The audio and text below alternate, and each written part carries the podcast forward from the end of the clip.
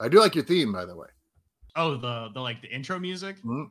All right. Well, actually, I'll take this opportunity to remember to do a shout out to John, who was on a few episodes ago. Uh, thank you, John, again for doing the theme song for movies from Green Hell. It is awesome. Completely forgot to even say that when I spoke to you. So, whoops.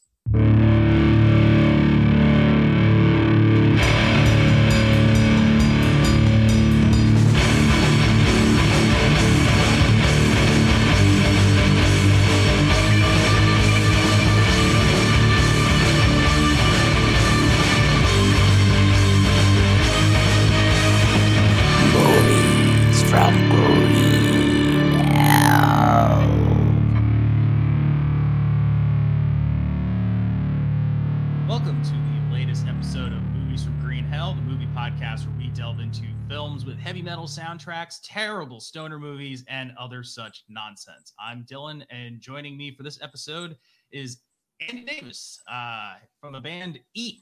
Hey, how are you?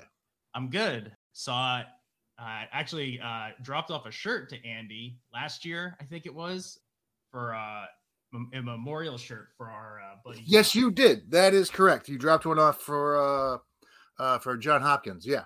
Yeah, the blue Okay. orange shirt or the orange orange shirt. Yes. Dropped off the shirt for Andy and then uh, got to see your band open up for Matt Pike at Yep. uh, St. Vitus Bar right around Desert Fest time. It was a Monday. That was a really fun night. I ended up smoking a lot of marijuana that night for some reason. I don't not entirely sure Why? how that happened. So yeah, can you like tell us a little bit about yourself and uh, your band Eat? Sure. Well, first, I'd like to apologize that we're not meeting under better circumstances today. Uh, we have to talk about the thing that we have to talk about. But uh, it is it is unfortunate. Eh, boy, oh boy. Yeah, so uh, I play guitar in a band called Eat, where we've been playing together for almost 10 years. I still don't really know quite how to uh, describe what we do. More of a Melvin Z stoner vibe, but also with like a lot of punk rock influence.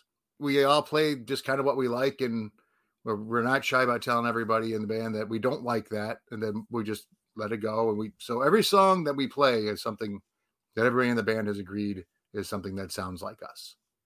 I would call it weird rock. Thank you, thank you. I was in a, in a band in high school, and we were described once as Muppet Rock, which I thought was very fitting. We were all just these skinny little kids just bounced around on the stage. Were there any Muppets involved? We did do a cover of uh, the River Bottom Nightmare Band song from Em Jug Band Christmas. But no actual Muppets. No, boy, those are some hazy times, but uh, I don't believe so. I think I actually did have a like a stuffed animal hanging off my guitar for a little while there, but I mean, Muppet Rock, that still sounds like a subgenre that could be. I'm sure it's a thing. I'm sure I'm right. out there. I would not doubt it. Um, well, one of the things that uh, you had when you played live was the, involved a video projection Mhm. of uh, which you know was just like weird stuff. I'm sure you just found like on the internet or something, public domain and whatnot. I've always enjoyed shit like that. Um, does Thank that you. like stem from uh, your interest in horror movies and other weird cinema? Um, actually, I could almost pinpoint that directly back. It was weird. I was looking for some stuff to add to it, um, and I came across the Church of the Subgenius, their old recruitment video, which was something that was going around in the late '80s on a videotape. You can find it on YouTube now, and it is exactly that kind of shit. It's just a bunch of random stuff with kind of an under, underlying theme, and then pictures of Bob Dobbs, his face on there. And I went, "Oh my god, this is this is where this came from. This is where this like this video shit came from." and of course, you know, you know, butthole surfers doing their stuff, but they they did it way better than I ever could. You know, we, we we're not going to put in backwards footage of uh you know sexual assignment surgeries into our thing. You know, we have we have a couple teachers in the band, so we're not going to quite go there. Um, But yeah, that stuff I love. I love working on that stuff. That's the kind of thing like late at Mhm. night. Just give me like four hours, and as long as I'm getting my uh my ability to rip from uh, YouTube, which of course I don't do, but if I could get that going, then that's usually pretty easy. It's a lot of fun. you know, I, I- we talked about it briefly when I was um, dropping off your T-shirt, but uh, I know you're also into horror movies and whatnot. So, like, kind of, what's your what's your like sweet spot for horror? Is there kind of a genre that you Oh. enjoy, or like a specific brand of it, or do you just kind of like all of it? Uh, it's it's a lot of all of it. I'm not like big into the torture porn, although there's some really good gore scenes to be gleaned from them. But I think as a whole, just it just gets repetitive and boring. Generally, you know, I'm a, I'm a, I'm an '80s kid, so like the '80s stuff with the you know practical effects and all that kind of thing. I, that, yeah, like I just watched uh, uh what the hell is it called? Mysterious Island with the old Ray Harryhausen movie, and that just oh got me right in the feels. Like seeing the the wasps, you know, trapping people in honeycomb and stuff was really cool even if it does look a little weird, but it's still, I don't know, just it feels like someone cared. Obviously, if it's kind of corny and stupid, uh, you know, if, if I'm laughing more than I'm, you know, not looking at the screen, then the happier I am. Well, I mean, you uh, check in often and are watching some fucking far out shit stuff mm. I've never fucking heard of. so, like look at it, I'm like, what in Christ's name? Like, I didn't even know this existed. So I worked at Lucky 13 uh, Saloon for about 15 years. And while I was there, I was kind of the unofficial curator of the the movies down there. So I used to have it was it was my job to like every week or twice a week or whatever to try to bring in something that either I haven't seen or I'm pretty sure most people there haven't seen, just for a reason to get people to come to the place. And um, I I'm still getting through it because Netflix shut down its DVD department. That'll be at the end of September. My queue is still like 160 fucking movies in that thing. and most of those you can't find online for free. So it's like I want to try to get through these. So I'm actually kind of hustling to get through a bunch of them right now. And boy, there's a there's a lot of shit on that queue. Some real garbage that I was going to subject to my poor suspecting customers. You're probably the only person I know that actually still uses the DVD, the mail DVD function for Netflix. Yeah, uh, it's it is because um I'm, I'll send you a list. Like again, like I would say of the 160 movies I have on this queue, you really cannot find at least like 65, 70 percent without actually having to like open up your wallet and spend a lot of money. What What do you think is like the most obscure thing you've seen? Like just what like how was this even made? Who made this? Why was this? Oh, made? today's movie doesn't count. well, today's movie was made to make money, and it didn't even do that. So, um, God, oh, uh, oh, there's uh, God, what the fuck are they called? Uh, the Necrophiles, parts one and two. Uh, that was uh, uh, my friend Ralph. He's he's another horror movie buff and like same, you know, same cut from the same cloth. And he had found this thing was on a videotape way back in the day. And it's uh it's this this demon with a huge rubber dick uh running around sticking it wherever he wants. And then there's a baby on a wire that's floating around eating people. And it's really really stupid but there's just something really endearing about it that's just like these guys are having the best time of their lives and, and so much so they made part two yeah so my brother tracked that down uh, my brother's the secret weapon I have. He he's he's Mr. Computer Guy. He's really good at tracking all this shit down. He, he actually started making a bunch of the mixtapes specifically for the bar. Oh, that when cool. uh, when I left, I was an asshole and took them all with me. they were that good. Well, you know, yeah. Well, I uh, don't know if I will ever be able to see that, but it sounds ridiculous. I'm definitely going to. I will lend it to you. I actually have. Uh, I have got a copy of both of those. Oh, I mean, it sounds at least worth checking out. Just it is amazing. Hundred dollar movie made on like a camcorder. Yeah. Uh, I've never seen it with the sound on, so I'm not sure I'd recommend that. Oh, which oddly enough ties into this movies. I know I've had this Alone in the Dark at Lucky 13, and we watched it at night with the sound off. I don't think anybody even noticed it was on. It's probably how you should watch this uh, movie. Oddly enough, because what we what endeared it to you then to me is the soundtrack, which I don't know. I well again we'll get into that in a minute, but what the hell was I talking about? oh, I hate this movie. That's, what, that's what I was talking about. that, that, not to bury the lead, but yeah. Uh, so we watched 2005's Alone in the Dark, directed by, as uh, for a long time pronounced this uh, gentleman's name U Bowl, but I believe mm-hmm. it's actually pronounced Uva Bowl. Which sure, sure. Uh, I, I, probably will wind up just saying you bowl because that's just how I said it for so many years in high school. I'll, I'll call him incompetent nincompoop. you explained like that this was the best use of this film is a background thing in a bar, so yeah. you don't actually act to hear what is coming out of the people's mouths in this movie because, good lord, is it fucking stupid and fucking bad. Yeah. Uh, I remember. So I moved to New York in 2004, and this came out in 2005, and I was still reading the New York Post every Friday just for the movie reviews because the movie reviews were pretty funny. And I remember the review for this and I tried to find it online so I could exactly quote it, but it's it's not there. And they had a particular bone to pick with the casting of Tara Reid as a scientist. You know, and they said the only reason why you'd cast a Tara Reid in your movie as a scientist is because you want an actress who will take her shirt off, and she doesn't even do that. It's a remarkably tame movie. Yeah. And like in all regards, it's like it's just like so neutral when it comes to that. It's not exciting in terms of like there's no there's none of that. There's like no mm. gratuity. There's none of it's just like wow, this is they just there's, kind of walked around and made a movie, I guess. there's a lot of voiceover uh where Christian Slater says, I remember there was like early in the movie, he's like, uh, I had all these horrible things happen to me in my childhood, but we'll we'll skip over that or something. What was the exact line? I actually have it written down. Oh, you'll just have to believe me. because we're not going to film any of this. Like that might be exciting to watch a baby Christian Slater getting terrorized by demons. That'd be. Come on, like why would you show that? That doesn't sound cool. Like, uh, yeah, the incompetence a very good way to describe this movie.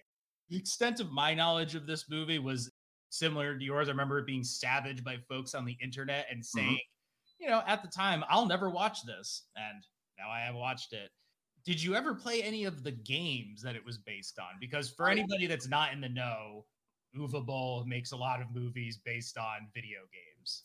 Based on video games. Uh, now, air, I, air I'm I'm surprisingly I'm not much of a gamer. Um, I know my personality too well. I like uh, a long time ago I had the PS2 and I got um uh, whatever the second uh, Grand Theft Auto was. And I didn't leave my house for like a week. And I'm like, I, I would like to leave my house. I don't want to be tethered to a fucking video games. I just that's just my personality. So I just I, I avoid playing them because I like playing them too much. Gotcha. I never played any of the games. Uh, they are definitely, I think, before my time. It was mm-hmm. more of like a PC thing, and there's a lot of them. Uh, for context, uh, particularly for the debut game of Alone in the Dark. It they are widely acknowledged as an early instance of survival horror video games and often credited with the creation of that subgenre. Sure, I hear they're fine. The original story was based on the writings of H.P. Lovecraft. Later games in the series drew inspiration from other sources, including Voodoo, The Wild West, and the works of H.R. Giger. So overall, just sounds very cool. Boy, I didn't see uh, any of that. Six installments of the series have been created with various themes, locations, as you said. It was uh, so inspired by it that it transcended it all. So we didn't couldn't quite figure out what that was. Well, this again, quote adaptation is very loosely based on the video game series. Uh, mm-hmm. Some plot elements and characters are taken from the 2001 entry "Alone in the Dark: The New Nightmare." The plot of the movie is mostly an original story. Um, okay. So to just to kind of go over who um, Uwe Boll is for anybody that is not in the know, although I think most people by now are in the know. Uh, yeah. Uwe Boll was definitely like an early internet phenomenon, which I think is something very interesting. He's an about. interesting character. Yeah, he is. Uh, he is an interesting, if kind of repulsive uh, character of you know the oh, I, no, I wouldn't trust him alone in my living room for five minutes, but he's an interesting person. Uh, he's uh, a German filmmaker. The uh, this movie uh, is generally considered one of the worst films ever made. Uh, he's made a lot of video game adaptations, uh-huh. um, and they're generally critical and commercial failures. Uh, but his films during the 2010s, comprising mostly of original projects and independent movies, received home media releases to better, although still mostly negative reviews. yeah, he was doing something with German ta- tax shelter too, like uh, using I forget what it was. When he would finance his movies, he would hide the finances through a German tax shelter. So basically, he was cheating people out of money to make these movies. Yeah, that doesn't sound I, sketchy at right, all. I, am not a financier at all. I'm not quite sure. I, I know that this is some shady, shady bullshit that he was doing. He also liked to physically fight his critics, which I I kind of. Oh yeah, well we definitely have to talk about that. But also, after retiring in 2016, he became a restaurateur, and then he returned to filmmaking in 2020 and uh, has been at it ever since. Unfortunately, so his sounds like his restaurant failed too. yeah, I don't think they did great. If I could take a stab at it, I'm not as familiar with his actual films. I, I'm more about his notoriety than anything.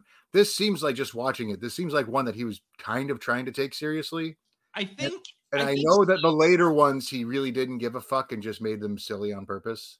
I think so. Yeah, I think he was definitely trying to make a movie here, um, which is weird because the the movie that I think most people probably got to know him for in the United States was the House of the Dead adaptation, which I heard about it, and it seems just like it's like a bonkers It film. is it is bonkers and it's heads and tails way more entertaining than this.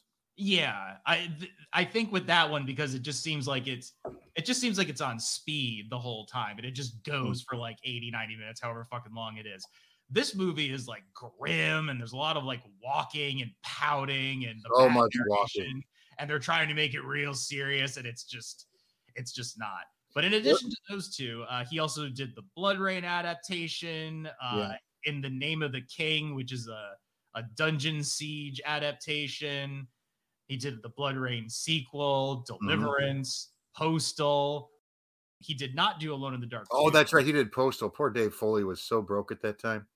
Uh, he did the Far Cry adaptation, and then he's done a whole bunch of other movies, including uh, Rampage, a movie called Auschwitz, which I don't think I will be watching anytime soon. Uh, Might skip that one. Blubberella, which I've heard is borderline unwatchable. Assault on Wall Street. Ooh, very progressive. He's he's on to his third entry in the Rampage series. Uh, he had a movie come out last year called Hanau Deutschland im Winter Part One, and he's got three more on the way. First Shift, Twelve Hours, and Ness. He also wanted to direct the Metal Gear Solid movie adaptation at one point, but If Hideo- someone wrestled that away from him, I hope. Hideo Kojima said, "We will never work with him." Now, you mentioned that he fights his critics, and yes, this is very true because back in 2006, Boll made headlines by challenging his critics to put up or shut up. In Mhm. uh, in that year, his production company issued a press release stating that Boll would challenge his five harshest critics each to a 10 round boxing match.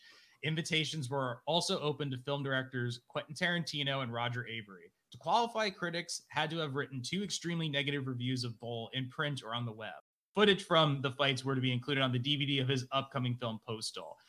On June 20th, 2006, Rich Lowtax Kyanka uh, stated on Something Awful that he had been invited by Boll to be the first contestant after he reviewed it. The online gambling site Golden Palace decided to sponsor the event, dubbing it Raging Bull, a play on the 1980 Scorsese film. That That's the most clever thing to come out of this guy. a lot was drawn up in late August 2006, featuring Kyanka, Rue Morgue magazine writer Chris Alexander, webmaster of Cineca- Cinecutre Carlos Palencia Jimenez Arguello, Ain't It Cool news writer Jeff Sneider, and Chance Minter, amateur boxer and website critic. Boll fought and won against all five participants. The first match took place on September 5th, 2006, in Estepona, Spain, against Carlos Palencia. The others battled on September 23rd, 2006, at the Plaza of Nations in Vancouver, Canada. After Kyanka lost his match, he would go on to make several allegations against Boll, including a claim that Boll refused to fight against Chance Minter, who was an experienced amateur boxer. However, Boll fought Minter as his fourth opponent. He also alleged that Boll had misled them by claiming it was a PR stunt when he actually intended to fight them, and that Boll stated that would get training before the match, which none did. There's actually a very good web documentary on YouTube about this. Um, I gotta look up the guy's name. I, I think I would watch that. Yeah, it's very interesting. It chronicles this whole thing, and I would highly recommend you check it out. And it's uh the the channel is called Oki's Weird Stories, and the video is called Boll or sorry, Uwe Boll, the director who boxed his critics. Uh it's 16 minutes long, a little over 16 minutes long. Well worth your time to check out. I will definitely watch that. Uh, yeah, I remember when this happened, and we were baffled. We couldn't believe that it like actually went down, which just goes to show you that the early 2000s were a weird fucking time. Yeah, really weird. And it's strange because there's a lot of weird shit that's happening right now. And yet I don't think something like this could happen now. I feel like this is very much rooted in the era in which it happened. I don't think it's so weird. Also, Lowtax passed away, uh, I think last year or the year before. And he was the guy who created something awful or uh, administered it or something like that. So, just uh yeah this was all part of the early days of the internet and it's weird how um this movie and uh uwe boll sort of existed in that space uh, Sure, sure. very very strange They kind of fed off each other, I think. yeah but and to kind of get back to the turd at hand uh this We're movie was- avoiding that, aren't we?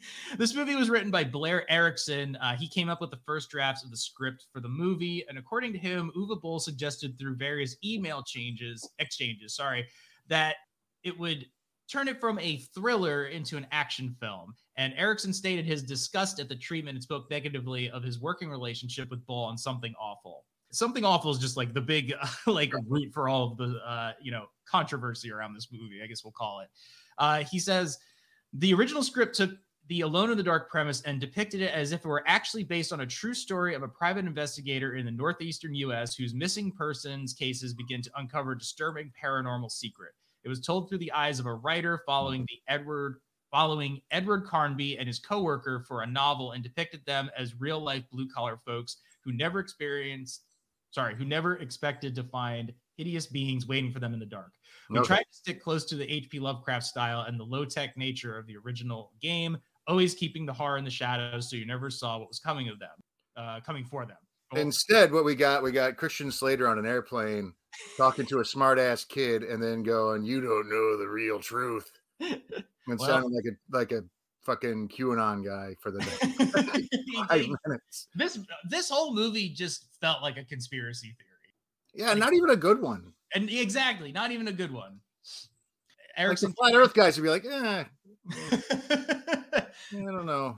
Erickson continues. Thankfully, Dr. Boll was able to hire his loyal team of hacks to crank out something much better than our crappy story and add in all sorts of terrifying horror movie essentials like opening gateways to alternate dimensions, bimbo blonde archaeologists, sex scenes. I don't, there was no sex scene in this movie.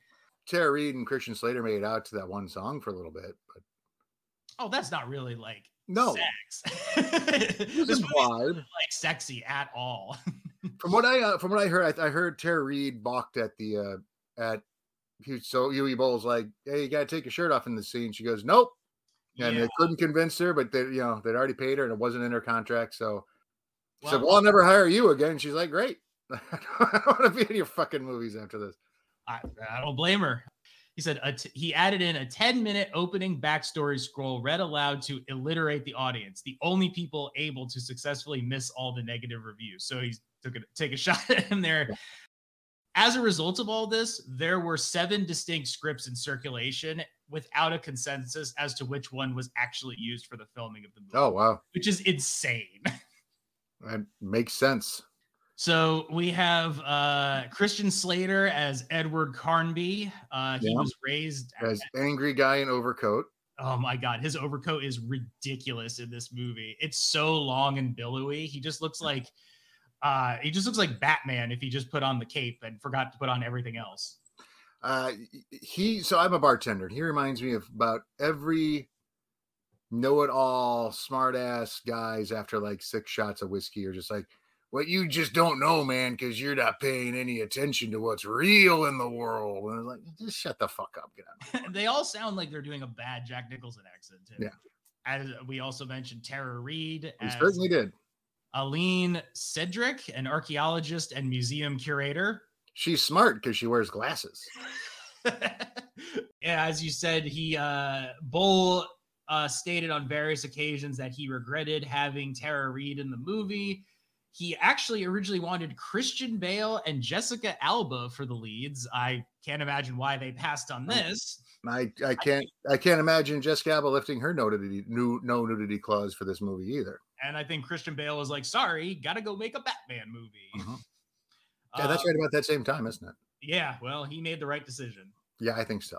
Her casting as an archaeologist received criticism upon announcement, as she had best been known for playing ditzy party girl characters prior to, and it just sort of didn't make any sense. And uh, you know what? It doesn't make any sense. Well, it, here's the thing. I'm I'm all for an actor or an actress or performer, you know, spreading their wings and then learning more about the craft and doing something that maybe is a little bit out of their wheelhouse. But she she wasn't even good at doing the bubbly stuff. Like it's she, she was she's just a kind of shitty actress. Yeah, she- I mean, she's not great. She's also from the town over from where I grew up. Oh, We're fellow New Jersey, uh, uh, I guess, uh, transplants now. I don't. I assume that Tara Reid does not live in New Jersey anymore. no. I don't think she can afford New Jersey anymore. not many of us can. All right. And then there's uh Stephen Dorff. And easily the highlight of this movie, and he's just and he is just so Stephen Dorff in this movie. He's trying, and you know what? Yeah, uh, there's a scene where he's flying a, a helicopter, and it's voiceover because most of the dialogue is voiceover, and I couldn't tell if it was him or Christian Slater talking. I'm not even joking. I'm like, what? And then like finally, I'm like, okay, no, he doesn't sound enough like Jack Nicholson, so that's gotta be that's gotta be Stephen. yeah, it's weird that you would put these two guys in this movie. They just have the same energy. And Exactly. I guess Christian Slater's kind of been able to redeem himself uh, a little bit. I know he had a pretty fun guest appearance on Archer when I was watching that for a Mhm. while.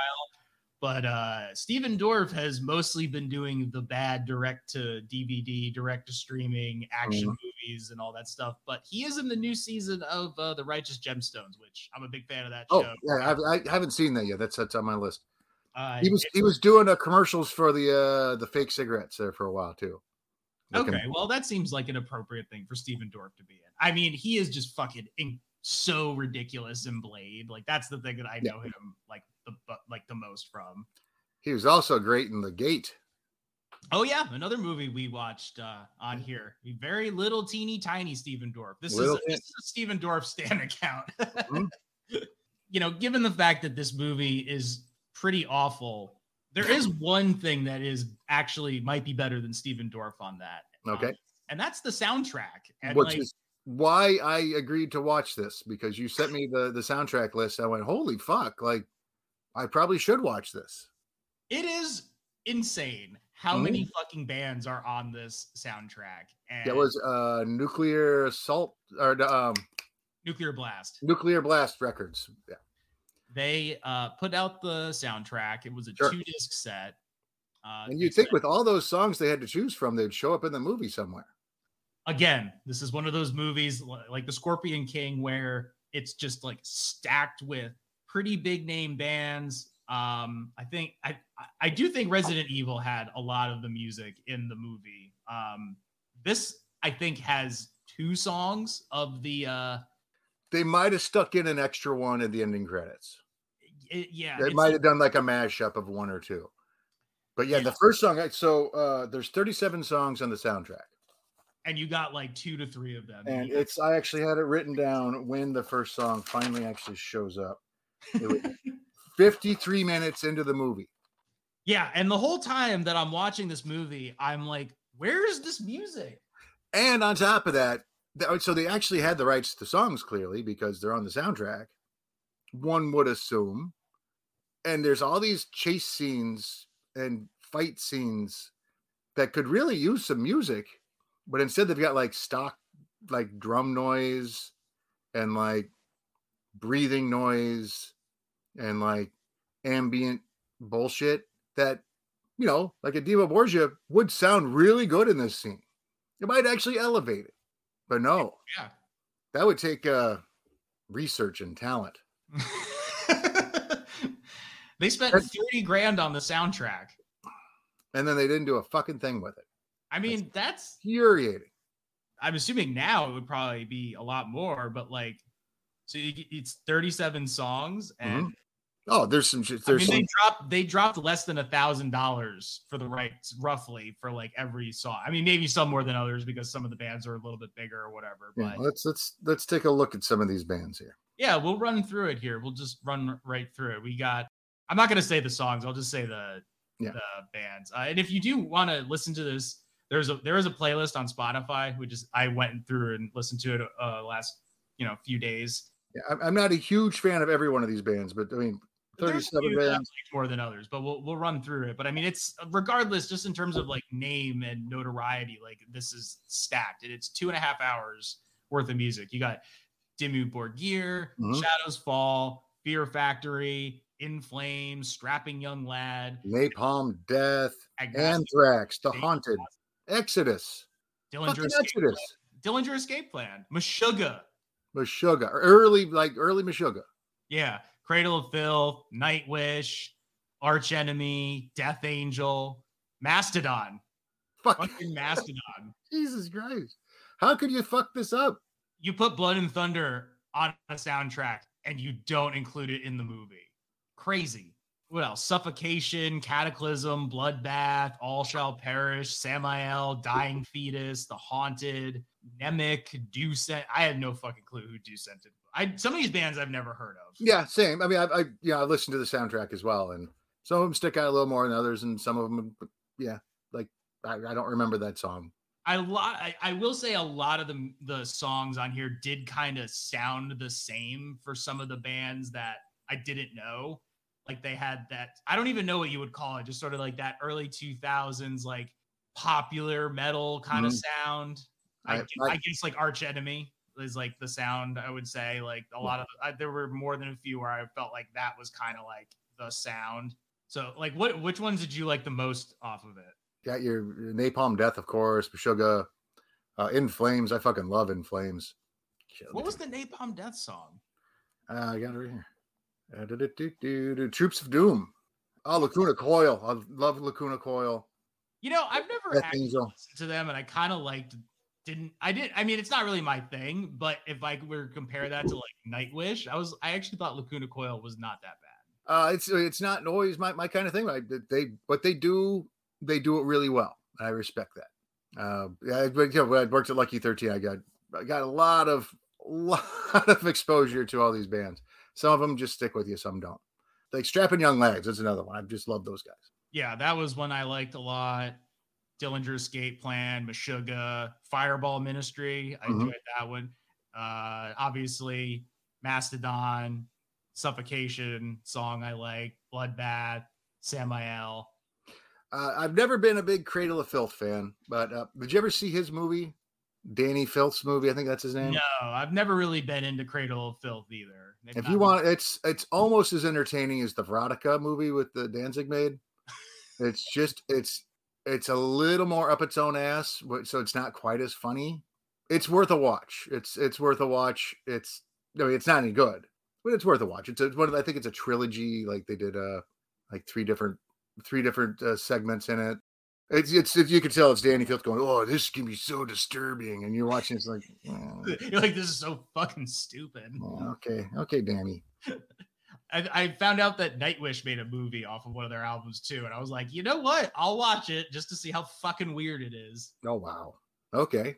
I just think it's insulting that you would put together this fucking insanely stacked roster of artists for a soundtrack and then to just supplant it with Christian Slater narrating. Yeah. Like why? and again, there was opportunities throughout the movie. You could just throw in 15, 20 seconds of one of the songs. You already paid for it. I, there's no reason not to. And it's just it's just the stupidest shit. I can't Well, believe it. It's okay. Mastodon wound up wound up getting Blood Thunder featured in uh, The Big Short. Oh, sure. I mean, no, they, they, you know, they're fine, but it's just dumb. But- Missed opportunity, I think we'll say is is that. And unfortunately, after that, there's nothing else to do but talk about the movie. So we'll uh we'll go through this. Oh God. All right. Go, You know, it's I honestly don't even think this is like the worst movie I've seen. oh no. It's just but it, it it is just bad. Like there's nothing there's nothing really in it that's like really offensive. It's just like so vapid and stupid. What it is, it's a waste of time. Yes, that's I didn't get anything out of it. and, that- and money. Like if I had paid to see this, I would have been like, I can't believe I paid any actual money. Oh, while, while you while you got up there, uh, look at the uh, box office returns. I, I think at one point this was the lowest, but uh, lowest uh, grossing movie in the in the history of movies. Uh, Uh, Up until uh, a couple, there's some, some more recent ones, but it did dog shit. Grossed 2.8 million in its opening weekend, and by the end of its run, had grossed 12.7 million worldwide Oh, against a as bad as 20 I million dollar budget. I do believe that the lowest grossing movie is a movie called Zyzzyx Road, and I think it Yeah. made under fifty dollars. It Yeah. had Tom Sizemore in it, and and I've kind of just been obsessed with seeing this movie because I just want to see then- how unremarkable it is. And then he died of embarrassment. That was this year he passed on. I I I, I can never remember. God, we're half, almost halfway through this year. I think it was this year. Uh, may the ghost of Tom Sizemore come and correct me if I'm wrong. Uh, yeah, it was March third of this year. Hey, all right, we're right. Take that, ghost of Tom Sizemore. Oh boy, he's gonna come back to haunt this podcast. Yeah. Well, this movie opens with an opening crawl, and uh, this lengthy opening text crawl was added because the test audiences said they did not understand what the fuck was going on in the movie, which kind of makes sense. And Uwe Boll narrated the opening text crawl himself, Yeah. uh, which bodiless Boll tells us that an ancient Native American civilization called the Abkani, or as Boll says, the Abkani. He sounds like Tommy Wiseau. Yeah. Uh, I have, they- I have a Tommy Wiseau theory, by the way, if you'd like to hear. I don't want to interrupt too much, but I, I was actually thinking, what would I do if I won a big lottery and I didn't want anybody to know it was me? So I'd have my name changed, I'd move somewhere, and maybe make a movie. And I think that's what happened. He probably won a bunch of money somewhere, attempted plastic surgery, changed his name, and moved to America and went, I'm going to make a movie. That's by Tommy Wiseau. And uh, so that's why he's always so squirrely when everyone asks where he's from. It's like, we know you're not from America.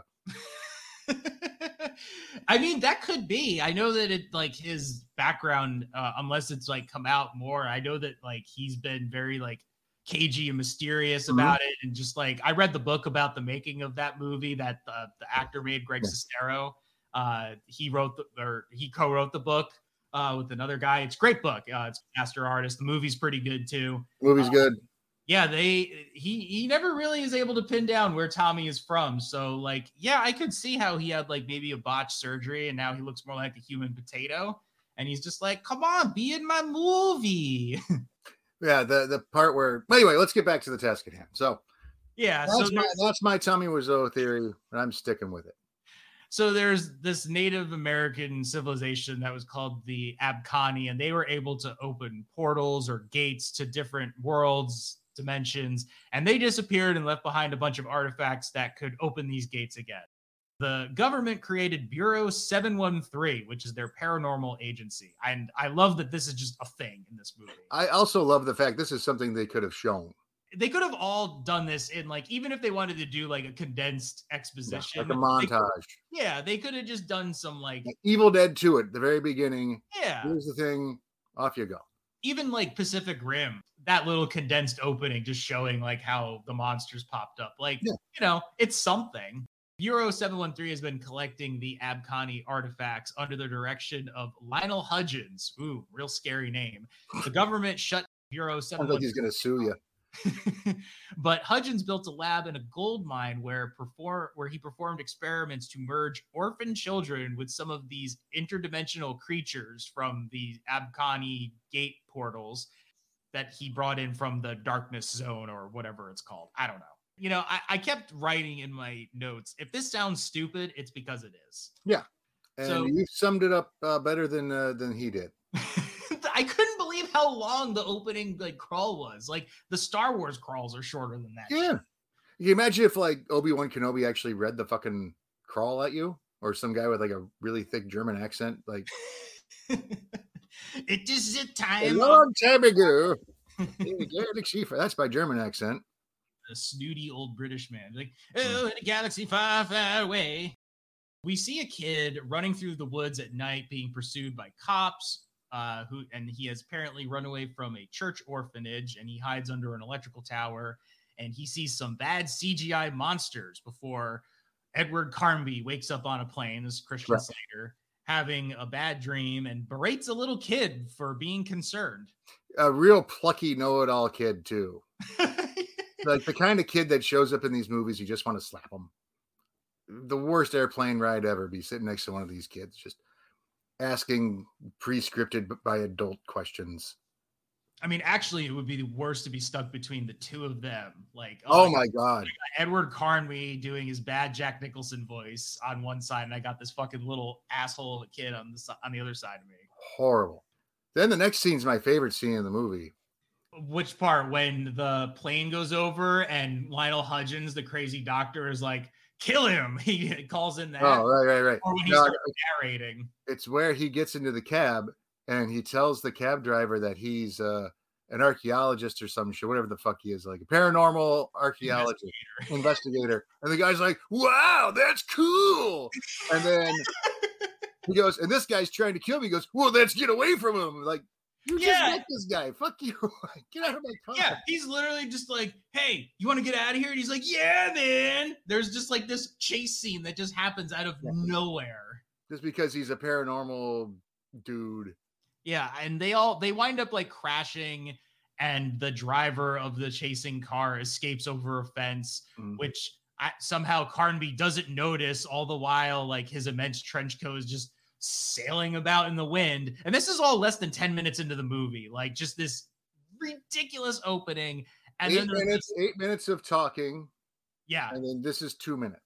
and then there's this hilarious slow motion 360 shot, and then bam, fight scene. Yeah. And then people are shooting guns and cops never show up and like one lady goes oh my god the assassin that was trying to kill Carnby gets uh steals the artifact that he had. Mhm. And so Carnby like disarms a cop and steals his gun and he's shooting the assassin and there's like this inside the gun shot that's done in CGI and then follows the bullet into the guy. he shoots two bullets one shoots through the ice the other one follows so it could actually have a dra- direct line pretty clever the guy doesn't die and so uh christian slater just like starts bitch smacking him a lot basically and then throws him onto a harpoon. And then we go directly to the next scene where he's just walking around. Well first we actually, yeah, well, first we actually meet tara reid's character aline Uh.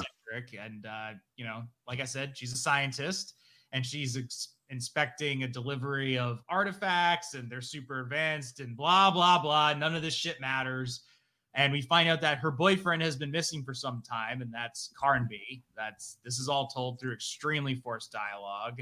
And then meanwhile on a boat professor hudgens and a guy with a really deep voice finds some more artifacts in the ocean. I was starting to get annoyed at this point because there's all these parts during the fight scenes and i knew that there's 37 songs on the soundtrack. I'm starting to wait. Okay when's one going to start? And they're not starting yet. It's like okay we're saving it for the scary part or this is when i started realizing we may not hear any songs and there's no good metal song during any of those fight scenes no None. it is stock drum sound I do like when they pull up the big box from the bottom of the ocean and the guy with the deep voice just says, Mm. Is this pure gold? that was i had writ- that written down too Best actor in the movie. yeah he was pretty great Carnby stalks down an alley and there's some motion sickness inducing first person camera work. And Slater looks absolutely just lost in this scene, which is funny because he's home in this like weird new age warehouse loft space. Uh, and he runs some tests on another artifact. The movie is just jumping between like this scene and Hud's Hudgens at, on the boat with the artifacts. And it's just really bad editing and kind of like the movie is very like ADD. It just can't sit still for like yeah wasn't there like some kind of portly comic relief guy that was with tara reid Yeah, there's like they're like guys that work for the museum. They're bringing stuff in or security guards, and they just deliver some like goofy exposition right and the one guy's like dialogue. don't open the box and she's like well i'm gonna open that box if someone tells you to don't open something, you're gonna open it. oh, of course which is exactly what Deep Voice Guy does, except the box is a portal to the darkness world. And this also gives Carnby a hell of a headache and winds up waking up a bunch of sleeper people. And- thanks tara reid and uh, if you don't know what that is, it's these were the other orphans that uh, Hudgens had kidnapped and hybridized with the darkness creature things. And again, if that sounds really stupid, well, that's because it is. It was. All these sleeper hybrids start vacating their homes and head to Carnby's location, I think, or wherever the gate is. I'm not quite sure. Yeah, I'm already. I'm, I'm getting bored again just talking about. So Hudgens had was on the boat. He hid in a like cabin to you know avoid being murdered by all of the darkness monsters. Everyone else is dead, and he finds this little artifact in the coffin. He just like pulls it out, and Mhm. then Stephen Dorff enters the picture as well Right. as Stephen Dorff's hair.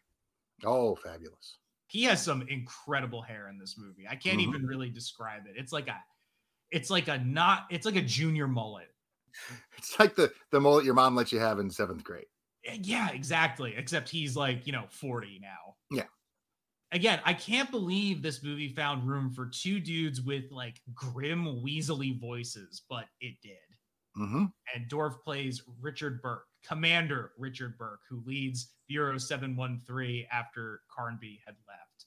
Uh, and guess who he doesn't get along with? would it shock you that it's Carnby? What? They should be fast friends. I also like that the subtext uh, for Bureau 713 labels it as the Agency for Paranormal Investigations or the API. They look like they have a pretty sizable budget considering that they're basically Ghostbusters. Yeah. Carnby wakes up from another nightmare about his past because uh, his little Barbie phone starts ringing and it's a friend calling to say that her husband has just disappeared. We get some more narration from Carnby saying, excuse me, saying people who were crossed, you know, hybridized, some lost their humanity and some didn't, and kind of rejoined society or became sleepers. And he's going to find this missing person. It just occurred to me now watching the movie that it takes place in San Francisco. Had no idea. Well, that explains all the crime. Carnby calls in a favor to find uh, the missing person, John Dillon. Hey, look at that. Same name. Uh, I have nothing to do with this movie, I swear. He visits the orphanage, and the nun who was there 22 years ago looks exactly the same. And he tells her something weird is happening, and he wants to find the others because it's happening again, whatever it is. I also love the missing like persons thing. Database is 1 800. Call in. You can call in a number and it's 1 800 555 lost. We should try calling that. the Hmm. FMPP missing persons database. Are you seeing if it's a real number? I'm gonna try. Let's see what happens.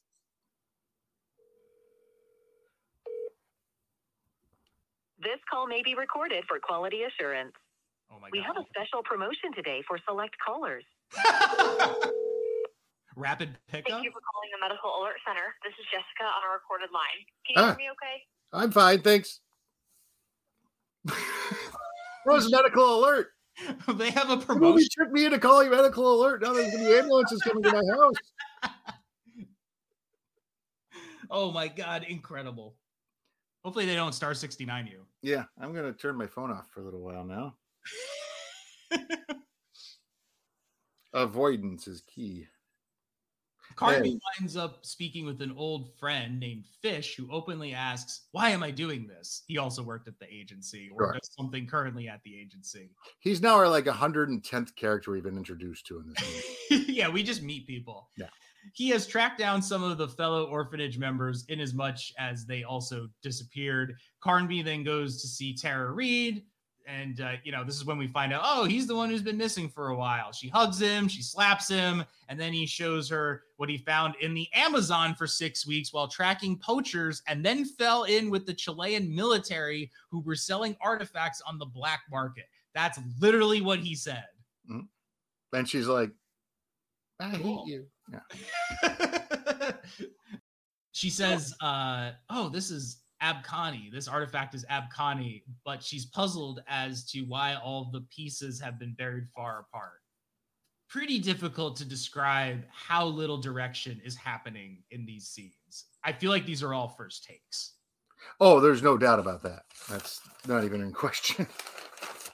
The lights go out at the museum and something starts growling in the dark as the derpy security guard we talked about before pro, uh, goes to look. This guy practically takes an entire tour of the museum before Dr. Tara Reid says the hair on the back of her neck is standing up. And finally, a horrible CGI tentacle claw kills the security guard. it belongs to a weird reptilian monster thing that also vaguely looks like the alien that is mostly portrayed by growls and occasionally horrendous CGI. It chases Carnby and Dr. I, I wrote down that the CGI for this 2005 video game adaptation looks like it was at least made in 2010 video game cutscenes. it chases Carnby and Dr. Tara Reid through the museum to a storage closet uh, where they hide before Carnby shoots it, shoots at it, and it runs away. Bureau 713 commandos crashing through the skylight of the museum right on cue because man, this is just getting stupider by the 2nd Mhm. This is 35 minutes into the movie, and I don't think any of the soundtrack has shown up. You said it was what 53 minutes? 57 minutes. 57 minutes. The commandos open fire on the now half Oh, invisible 53 minutes. I'm sorry. the commandos open fire on the now half invisible reptilian monster and it runs off as they take over the site. It just feels like a bad version of aliens. I had written down in my notes that Alone in the Dark is accurate because when I'm alone in the dark, I get very sleepy. Stephen Dorff and Christian Slater, or Burke and Carnby, uh, catch up again. As you said, they don't really like e- each other. And Burke demands answers, and Carnby wants back in, but he's told to fuck off. They have a little man fight before he uh, makes off with Burke's ID badge. Real good commander there. Yeah. And, you know, it seems like they have a history. So it's not like he wouldn't know that he might try something like this. But, oh, that crafty, what's his name? Carnby, Carnby. Crafty Carnby, Sounds like an Irish supper. or an Irish cocktail. Yeah. Dr. Tara Reid goes back to her office to get her stuff as Burke has her trailed by a fellow commando. Carnby goes to visit Fish again, who's performing an autopsy on a body that has Carnby's fingerprints on it. It's uh, there's another flashback to the artifacts. Thank you, movie, because Carnby killed this guy. It's the bald assassin from before. There's really no right. suggestion about that it is that guy. He's just like has to say, "Oh, this is the assassin from before," because he's covered up in a blanket and he's cutting his spine open. Was he smoking a cigarette while doing that too? I don't remember, but that would be fucking awesome if he was. It hmm. turns out that this assassin is ex Bureau 713 and he has something fused to his spinal cord, some kind of like ridge dildo with spines, Yeah. or as this movie puts it, a symbiote. Uh, if you've if you've seen Stargate SG1, it's the same thing as the Goa'uld basically wormy thing takes over the host. Uh, Yes. it turns out that Carnby has one too, which Fish says he can't remove because it could paralyze him, and Carnby just thinks it is dead, which is an incredibly stupid thing to think. Is it Hedges? Hudgens. I wrote Hedges. Lionel Bush. Hudgens visits Dr. Tara Reid while she was getting her stuff and gets real alarmed when he sees she's researching some important data before he gets taken uh he gets taken away by commandos.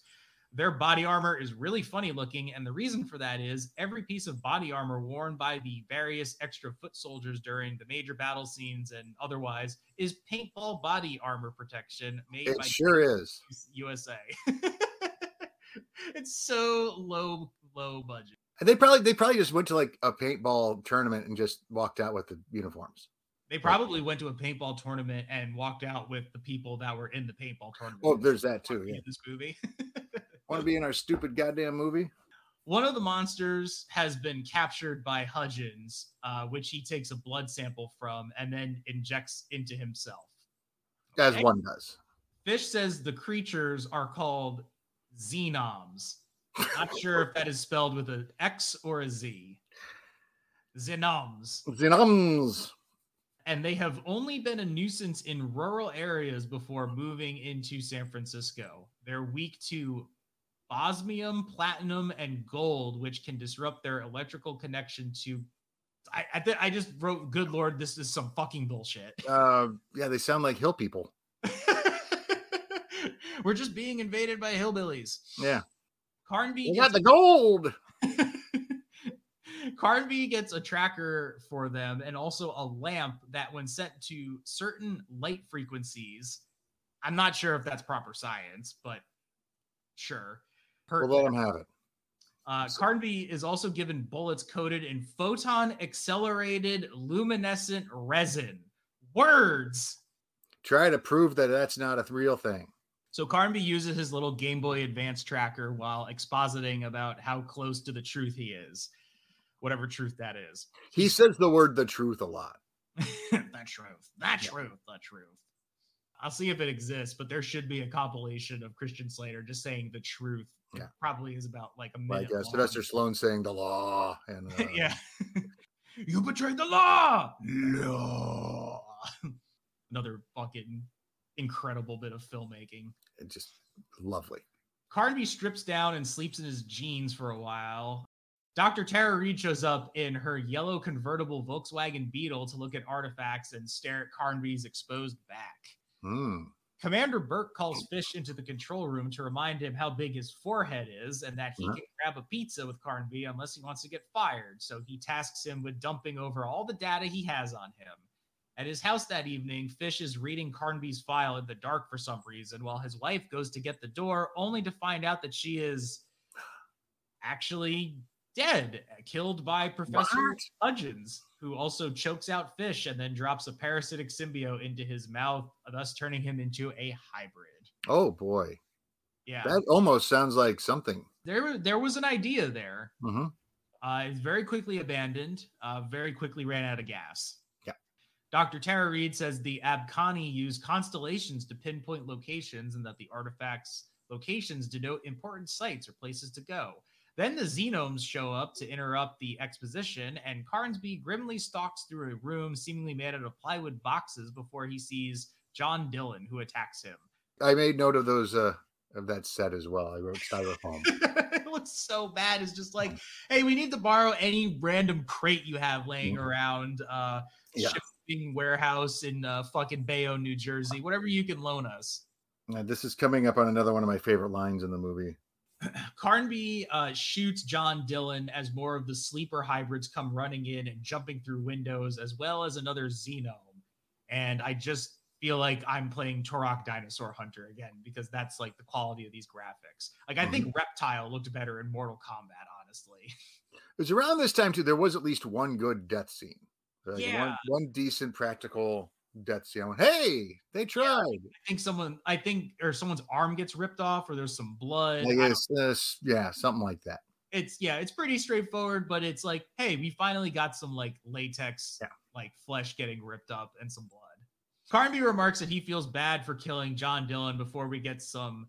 We finally get some fucking metal as Carnby and Bureau 713 commandos open fire on a pack of Xenomes in a hilarious, confusing, and hyper shootout set to Ghost by the ma- by the band Nemec. Lots of CGI bullets and flashing lights. Uh, this is not a good scene for people with epilepsy. Uh, right before, yeah, that, during that scene, I wrote down whoever was the light flicker on set. That's what it is. It's just the light. It, it just oh, it- it's awful. It's like nauseating to watch. There was a spinal cord kill right at that point. Spinal cord pops out of the guy's back, and it was pretty cool. It was probably one of like the few cool things in the movie. Or maybe it was just cool because it was finally something. yeah, it was a it was something interesting happened. So the commandos clear the area as Burke shows up in his all of his epic Steven Dorfness and his amazingly terrible hair, who tells Carnby to drop his weapon because he's infected. A stray shot interrupts them as more hybrids attack, and then something truly amazing happens. As Burke is taking down a hybrid that appeared through the magic of editing, Mhm. Carnby yells his name as he fires his rifle at him, actually killing a hybrid that was sneaking up behind him. We can clearly see the animated bullet going, I don't know, anywhere between five to eight feet above the target's head, but she drops like a sack of hammers anyway. It's delightful. Amazing. Absolutely like the pinnacle of cinema. But Carnby saved Burke, so plot development. So hey, they're pals. I had to go back and watch that scene a couple of times. It was pretty amazing. Like to just see how absolutely just brain dead everybody was making this movie, or at least brain Yeah. dead is uh, Uwe Boll. We, by this time, they can't get their refunds. We're over an hour in. more kung fu fighting before more stalking down dark corridors with the commandos as we segue into an even worse aliens ripoff. I mean, homage, excuse me, to the hybrids taking out more of the commandos. Sadly, not more uh, weird lizard monsters, but uh, super strong zombie people. I guess this did come out after Resident Evil, and that was a huge hit, and also based on a video game. So uh, it still doesn't really give it a pass, though.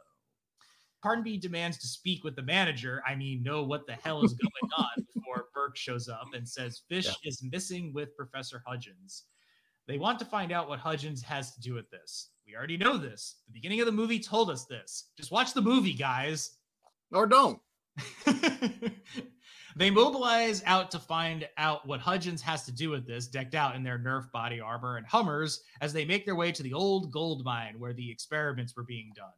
I do like their uh, uh, headquarter radio lady. She's cool. And Stephen Dorff demands more men at the gold mine to raid the underground lab. Nobody tells Dorff no.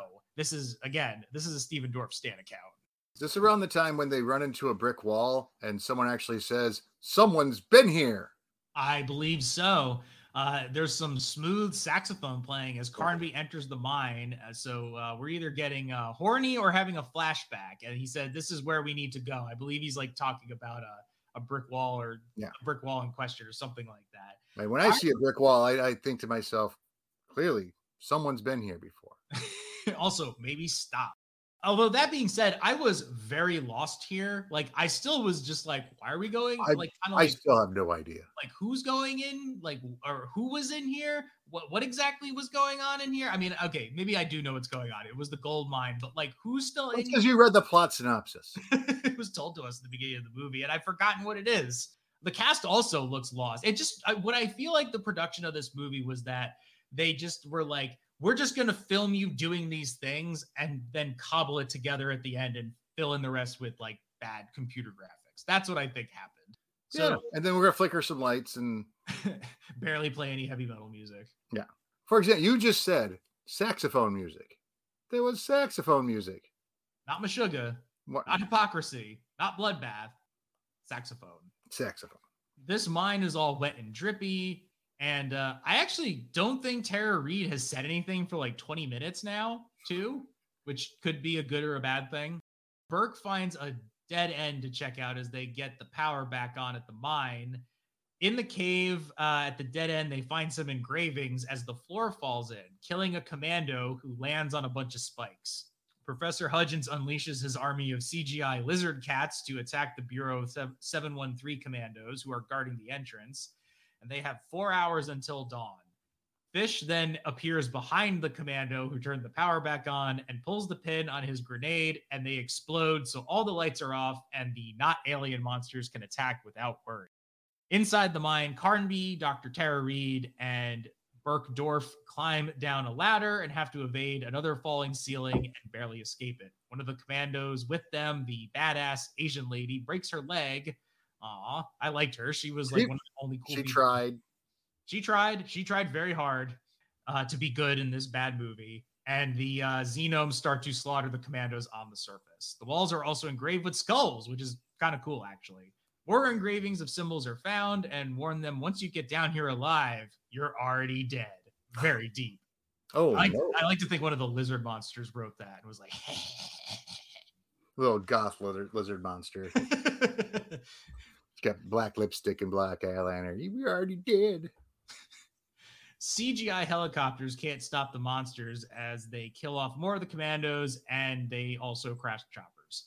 A serpent slithers through the sand of the gold mine and stings the commando, a commando before Carnby tosses it away and they start blindly firing into the sand. And I love that they're just shooting at the dirt. It's so stupid.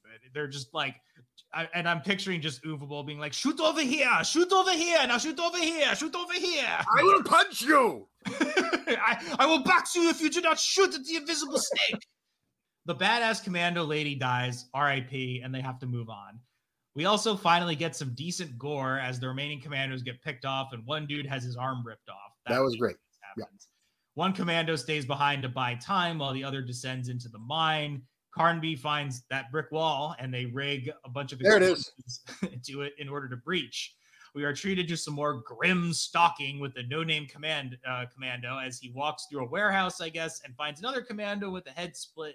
Sorry, and finds another commando with a split head, and then gets killed by bad CGI. Yes, he did. And I have uh, written down uh, for, for the head split was seen it. like I was impressed with the arm. That was pretty good. But then, uh, They didn't need to do the head. Yeah. Carnby and company find the lab inside where the hybrids were created with the orphans. They even find Carnby's bed, unless the bed was also named Carnby, in which case that's a weird coincidence. Burke gets mad and flips a table, and then they find another chamber. They can use one of the artifacts as a key, but Burke and Dr. Tara Reid warn Carnby that some doors should remain closed, and he decides not to open it. Then the other commando with and he's them banned from ever flipping over a table ever again. it was so I loved it. It was just like like I, I imagine that it was just ADR and what he actually said was, What am I doing in this? Wah!" then the other commando with them gets shot in the head as Professor Hudgens appears with a rifle. He asks if Carnby remembers this, saying that he was his biggest failure after he, es- after he escaped and Bureau 713 shot uh, shut him down. Not shot him down. If they shot him, then we would be without this movie and we'd all be in a better place. Words hurt, you know. And by the way, you know why uh all this works? It's because we care about the characters, Dylan. I mean, I think If we didn't care about the characters, this would be complete nonsense. But Dr. Tara Reid hands over the artifact and he inserts another piece and then uses it to open the door. Carnby says, Don't be insane and open that door. I just want to say that to people who are like walking into just some like, you know, they're like walking into some store. I want to be like, Don't be insane and open that door. Yeah. See how they react. They shoot him, and uh, he conveniently still opens the door. And inside is this giant, misty chamber full of weird stone columns and lots of xenoms who start popping out of holes in the wall. Carnby seals the chamber to slow their escape as they make their way back to the surface. And Stephen Dorff remarks that the detonator isn't working for explosives that were planted. And uh, I guess I missed that part, but uh, he leaves anyway to go make sure the bomb explodes. I, I made note of that too. And when at least the movie's almost fucking over. I really don't. Whenever a bomb is introduced, you know that the movie is probably going to end soon. yes. Uh, Carnby and Dr. Tara Reid rush to escape. Uh, Burke finds a bunch of fires a bunch of bullets at nothing. I mean, like literally nothing. None of the monsters are remotely close. He's just shooting at a green screen and he retrieves the bomb. He detonates it as Carnby shoots out the lock of a door on some random person's property, and he and Tara Reid escape. Stephen Dorff dies. R.I.P. Stephen Dorff. Or so we think. Dorff lives. Of And course. inexplicably, Carnby and Dr. Reid show up right outside of Sister Clara's house, the nun from before. Yeah. Uh, she's dead, of course, and. Carnby is sad, and we get some real acting here. Also, the camera is wildly tilted. I think it is for a lot of this movie. The old Dutch angle. Yes. It's uh, yeah, it's just slightly off. Uh, like So many Dutch angles. Everyone was wearing clogs. Back in San Francisco, or wherever the fuck we are now, we find out that the city's been evacuated as Carnby and Dr. Tara Reid walk through the vacant streets. I'm not really sure why or when it was evacuated. It seemed like most of the action wasn't super widespread, but okay. Uh, I've- tells I've us never been part of a whole place being evacuated, but I would imagine it takes some time. it was like in the blink of an eye, Yeah. just empty, you know. I I couldn't I don't remember I, I want to say that uh 28 days later came out before this because the ending just reminded me of the beginning of 28 days later. Mm. Oh yeah, 28 days later came out in 2002. So the ending of this movie is just the beginning of that except not in London. It's in San Francisco and I'm sure Boll was like, well, it's going to be empty and it's going to be so cool. And it's clearly just ripped off from 28 days later. Yeah. Well, Uh, I don't know. You're assuming that he's ever watched a movie. I don't. I really don't know if he has. Well, he said that uh, the movie that inspired him was um, a box card or a streetcar named Desire. So he watched that movie and then said, "Oh, I'm going to make Alone in the Dark. it's going to be just like a streetcar named Desire." You know what this makes me never want to do is make a movie just in case it accidentally inspires someone to make this. This is a great example of like if you are if you want to make a movie watch this and it'll tell you every way not to make a movie So Carnby tells us via narration that actually maybe everybody was wiped out by the interdimensional monsters like the Abkani was, and the movie ends with a first-person shot of a snarly monster rushing at Carnby like an Evil Dead. And we don't even get to see them die. Nope. We can only hope. And that's how this incredibly stupid and convoluted movie ends. And then the second metal song finally shows up. yeah, I don't recall what it is. I don't either. I was fairly well checked out by that time. I it might I, I think uh Nightwish, Wish I Had an Angel or whatever that goofy song is, plays um at, in the credits, which uh my friends and I had a lot of fun bagging on that song in high school and uh still pretty corny. Yeah. Also, Uwe Boll directed the music video for that, and it includes clips of this movie in it. Oh, so it's the worst music video ever. yes. He Right, directed one of the worst movies ever, and he probably directed one of the worst music videos ever. Right up there with that Billy Squier one where he's wearing his pajamas and flailing around with pillows. Also directed by Uwe Boll. Oh, obviously. Yeah, uh, like I said, the storytelling is about on par with that of a conspiracy theory, and this movie boasts some truly inept filmmaking. Oh, I think boy. inept is like the best way to describe this. Movie. And it's the the problem with it, of course, is that it's not fun inept. no, It's it's it's a slog. This was really it, like I said earlier. It's just it's just a waste of time. It's don't- don't watch it. no, I would not encourage anybody to watch this. The action's lame, the lore is fucking stupid and thrown together, and and they just squander a completely awesome heavy metal soundtrack. You you know watch the uh, Cradle of Filth movie instead.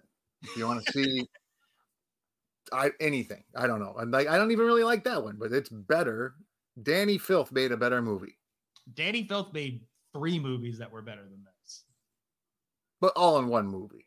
Oh, okay, understood. That's I should probably clarify. Yeah, so it's a what do you call it? The segments. I, I I got no brain right now.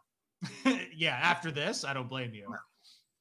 Uh yeah, so don't fucking watch this. This movie is pretty bad. Um like I don't know if it's I don't think it's the worst movie I've ever No. seen. It's no, it's pretty bad.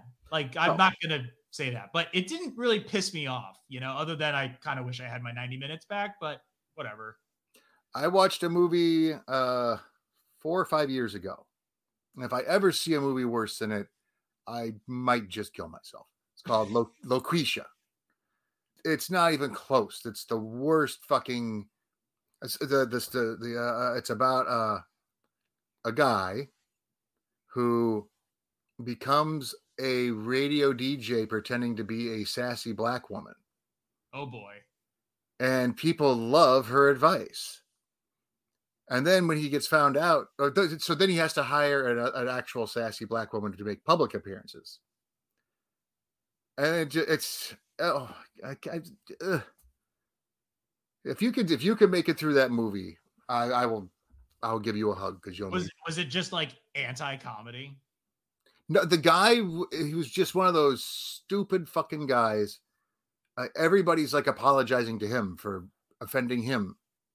The whole movie, like at one point, the lady says, "You're a better black woman than I could ever be." Oh god, so it's oh Jesus. It's like that Ooh, every scene. rough. I hope I hope they paid her well to say that to him. I really do. Oh, now is God. the guy is he black or is he oh no, he's he's just a fresh faced white guy, the kind of face you'd like to slap, the kind of face that shows up at the Capitol to riot. Woof? that Yeah. sounds bad. It was bad. Maybe I guess if I had to choose between that, it sounds like I would rather watch Alone in the Dark. Oh, I'd, I'd watch it six times in a row. It is also, like I said, weird as fuck how like mundane the movie is. It Yeah, takes no just boring. chances. It doesn't do anything interesting. It just is incompetent, and it's remarkable how much it fucks up for uh, a movie that is so like so straightforward and yet so complicated. Yeah.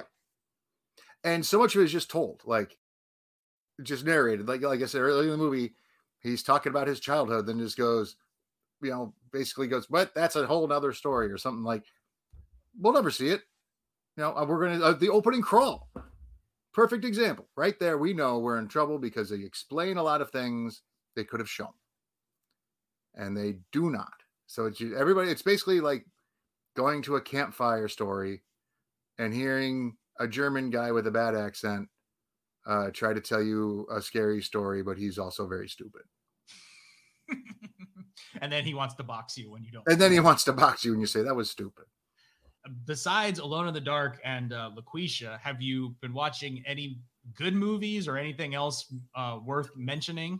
I had a, I had a run a couple of months ago. I'm sorry, I was actually looking it up. I was going to try to. I had a really good run. One was called Sledgehammer, low budget uh, movie where a guy kills people with a sledgehammer. Pretty good. I rewatched Evil Ed, which was awesome. Uh, Dangerous Men was absolutely amazing.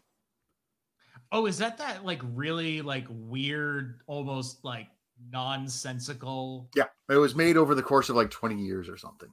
Yeah. So Oh my, so worth it. Heard about that movie? It sounds bizarre and really out there. Yeah, War of the Wizards. that sounds great. Yeah, Freeway Maniac was my my favorite one that I've seen recently of like a, of a good bad movie. I had a, I had a really good run there for a minute. Uh, yeah, Sledgehammer was absolutely phenomenal. I watched, uh, I closed out the Gamera trilogy from the 90s into the 2000s. Oh, nice. That's that's a fun one. Yeah, the third one is great. Gamera 3 Revenge of Iris. It's Mhm. one of the best kaiju movies. I watched Conan the Destroyer for the first time. Arnold punches a horse and a camel in that movie. He sure does. And uh, Grace Jones was fucking awesome in that with her little. Yeah, that one. It's Um, not great, but I'd be lying if I didn't kind of have a good time watching it. yeah, no, I, yeah, it's they got away with a lot for PG thirteen too. I, I would have Yeah. benefited by being full R, but they managed to like when they're pulling the horn off that dude's head. That's pretty. That's pretty grim. You mean Andre the Giant? That was Andre the Giant. Yeah, Andre the Giant is the that, the suit actor for uh, Oh, that's cool. Dagoth at the end of the movie. I actually did not know that. uh, we rewatched the Color Out of Space, which I think is kind of a hot and cold movie, but like when it's good, it's really good. Uh, who directed Richard Stanley directed that one, right? Yeah, unfortunately, he sucks. The Not story about Richard Stanley trying to direct uh, the movie of Marlon Brando and Val Kilmer, Oh, the Island Island. of Dr. Moreau. Yeah, There's, there's, a a doc- documentary about that, which is absolutely fascinating. yeah, I I do want to see that. I've read about it. Yeah, he, he dressed up like an extra so he could see how they're ruining his movie. I watched this movie on Shudder.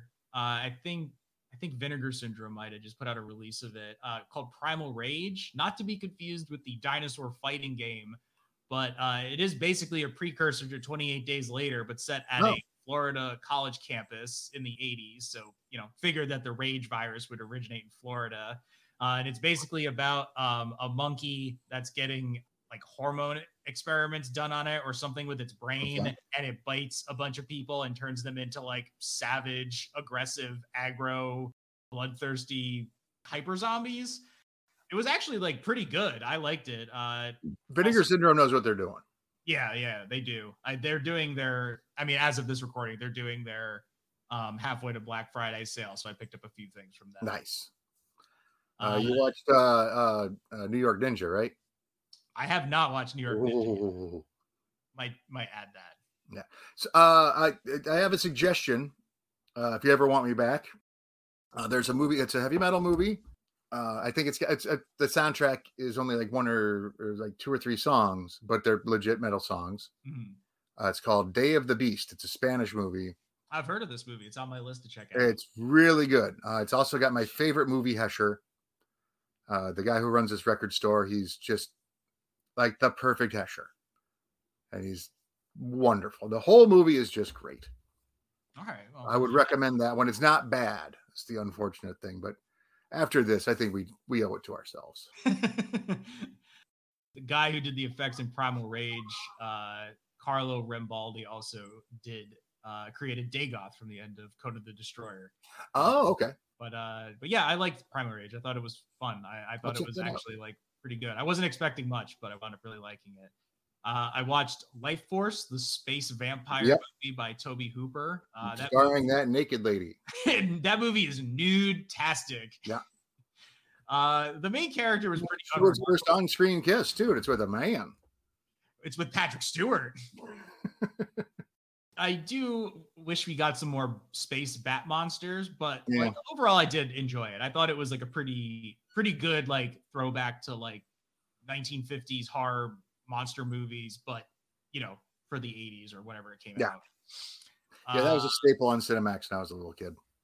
also watched Hellraiser 5 Inferno I'm sorry. that that is a very weird movie. that is a really really fucking weird movie, but I laughed a lot during it, so it had Yeah. that going for it. I saw one that I hated almost as much as Lakeisha recently. I can't find record of it, and I'll I'll let you know about it another time. But I won't watch it again.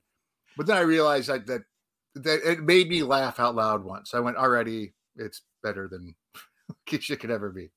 We also watched the Frontline documentary about Clarence Thomas and Ginni Thomas, and we live in a bad country. We really do. They're terrible.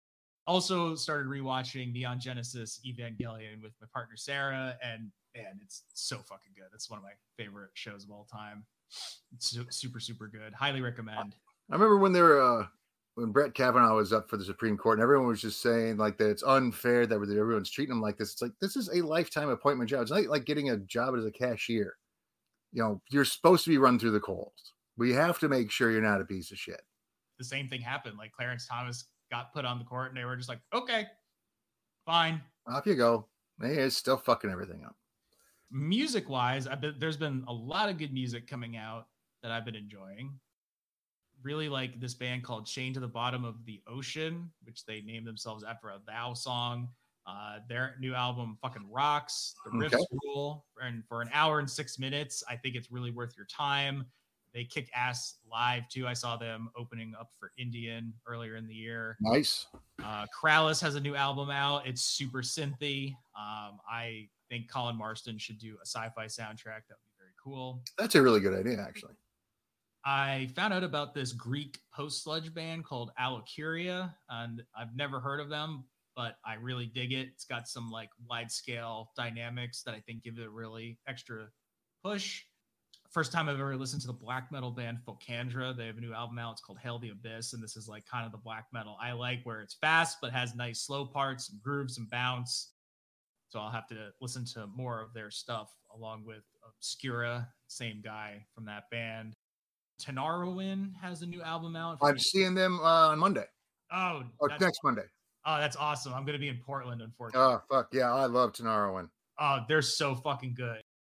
Anybody that doesn't know this band, they're a Tuareg uh, rock collective that performs desert blues. Um, they're a group of people that inhabit the Sahara Desert. Mhm. And the new album is just, it's so fucking good. It's definitely going to be in my year end list. And they incorporated the banjo on this one, which surprised me. Okay. Like it sounded really good. I haven't heard the new album yet. That uh, I forgot that that was out, but uh, Oh, man, dude. I'm gonna I'm, listen to it before I so see them live.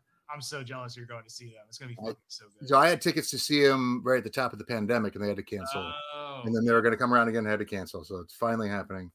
nice. Uh, I saw uh, Voivod, and the opening band was a local band called Imperial Triumphant, who I'd never heard of. Yes, they're like kind of an uh, avant-garde black metal band. Yeah, they're like black metal but goofy. they're, like they're very like jazzy and fast. Yeah. It's very like it's kind of mathy almost. Mhm. It's like almost like mathy black. The metal. drummer is fucking amazing. Yeah, I, they have like pretty insane timing. Like just then- like they're, they're really tight. Like they clearly have to like be in like unison to to play that shit.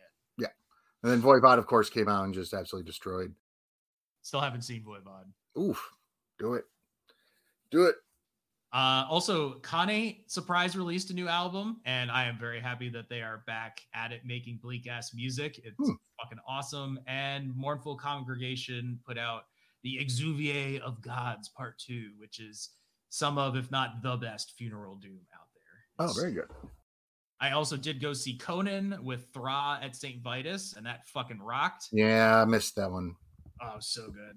Talked to John for a bit after the set. Uh, he was on an episode of Diary of Doom previously, and uh, got the set list. So shout outs to John for that.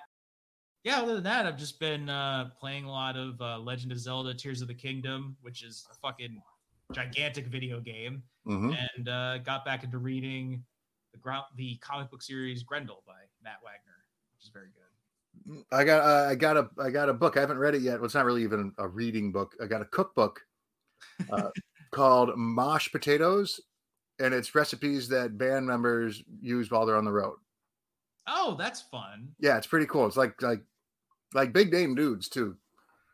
Now hold on, take a let me, let me go grab it. I'll bring it back. Oh yeah. So here it is. Mosh Potatoes by Steve Seabury. Got a mini cheesecake uh, by Bunny uh, Ronny Munroe from Metal Church. Um, Ryan Clark from Demon Hunter has a mashed potato sandwich. Balsac from Gwar's got one in here. Shrimp clits on grit cakes. Shrimp clits on grit cakes. Yeah. Uh, Nebula. A lot of good bands in here. Uh, Zakk Wylde's got an Italian spaghetti sauce. that one might actually be decent. Yeah. Sounds sensible. John Bush from Armored Saint has a Trailer Park Shepherd's Pie. Blaze Bayley, sausage curry. I mean, can't go wrong. Which oh, Lemmy has one in there. I don't, I don't want to give away that because it's actually a pretty good joke. Uh, It's just a bottle. It's just a bottle of Jack Daniels. it's just a bunch of shit, and you set it on fire. well, uh, that was Alone in the Dark and all the Mhm. other good movies that we've been watching. Uh, Andy, is there? Uh, do you want to plug your band and let people know where they can find out about Eat and whatever you're up to? Yeah, yeah. Uh, you can find us on all the platforms. Um, type it in EAT, all uppercase. There is a there was a British band called Eat, but it was all lowercase, and we didn't know about it when we named our band. I'm not naming. They broke up a long time ago, so fuck them. We got the name now. We're not like trying to steal their sound or nothing, so fuck them. Anyway, uh, we have got two albums out. We are about halfway done writing our third album. I'll be spending some time finishing that up here. Uh, over the next couple of months, try to get back in the studio. Yeah, that's about it. And your frontman had a book coming out. Right? Yeah. Oh, yeah. He uh, so he wrote a a comprehensive tell-all book about uh, Metallica called uh, the Twenty Four Ninety Five book, uh, and it's really good. He's he's a very talented writer. He's a weird guy, but he's a talented writer. Um, for 33 and a third. Yeah. Okay. and then he is currently writing for 30 yeah th- no that that was uh that was actually he had a publisher for that one this one is uh his new one is he's writing a book about body counts uh cop killer album and that is due out in september on 33 and a third Awesome. so yeah he's finishing up the second book. If you're interested in those, you can pick those up somewhere. yeah no the metallica book you can find anywhere. It's in all the bookstores or online. And the uh, the other one will be in september. And if you want to follow us on the instagrams we're eat underscore the band. And then you'll see a picture of me. And you'll go i know that guy. You can't actually eat the band though. well you could. I mean we'd have to be unconscious and you'd Um, be really hungry uh, we're all we're all pretty old though so don't don't expect much flavor it's all been wasted away. yeah Go you got any shows coming up you're looking forward to Yeah, I'm actually going to be away uh, in June, so I'll be catching uh, the Decibel tour while I'm there. Uh, so that's Dark Funeral, Cattle Decapitation, Oh, nice. Stab Wounds, and Black Braid. So that should be fun. Um, might try to see another show in Portland if there's something happening. I think Midnight is playing, so we might go to that. If there's anything that pops up like last minute, maybe. Um, other than that, I actually don't have a lot of things coming up for the summer, which is uh, kind of nice, I guess, because I have a lot of uh, photographs that I need to catch up on uh, editing and whatnot. I mean, we're going to see the Eels uh, at the end of June. I'm going to see Ludacris uh, in the middle of the month. Um, we might go to Kaiju Big Battel. Oh, nice. My amazing girlfriend's friend Travis is the voice of uh, Dr. Cube. Oh, really? Yeah. That's very cool. He stays at our house sometimes when they're in town. Oh, that's awesome. Uh, so I was looking ahead at some other uh, this this list uh, on IMDb of heavy metal horror movies, and one kind of stuck out that I think maybe we should check out. It's called Spanish Chainsaw Massacre. I've never heard of it. Me either. A heavy metal band named The Dicks are touring to promote their first record. While driving to their next concert, the, their van gets a flat. So they have to spend the night in a small local town. Someone asks the Metal Dicks to join with the festival, and then uh, everyone dies. Sounds awesome. Yeah. Maybe we can revisit down the road. Sure. Awesome. You can visit my website at diaryofdoom.com. Check out the podcast along with my concert photography, or you can follow the podcast on diaryofdoom.podbean.com. You can follow Diary of Doom on Instagram at Diary of Doom, like it on Facebook. Uh, subscribe and listen to the podcast on Apple Podcasts and Spotify, whatever shady podcast streaming app you want to use. Uh, all the movies from Green Hell updates will be on all of those uh, platforms. And if you want to suggest a movie for me to discuss on the podcast, you can fire off an email to diaryofdoom1968 at gmail.com. Andy, thanks for coming on. This was Hey, no, thank you for having me, man. I had a good time. a lot of fun despite the movie being utter shit. Uh, yes. Uh, yeah, that that fucking sucked. It So- just it sucked. Horrible. Um, not sure what we'll be checking out next, but we can guarantee you that it will have some heavy metal, some marijuana, or some uh, mix of the two, uh, and or it'll probably be really stupid. So Okay. until then, we'll Great. see you next time. Bye.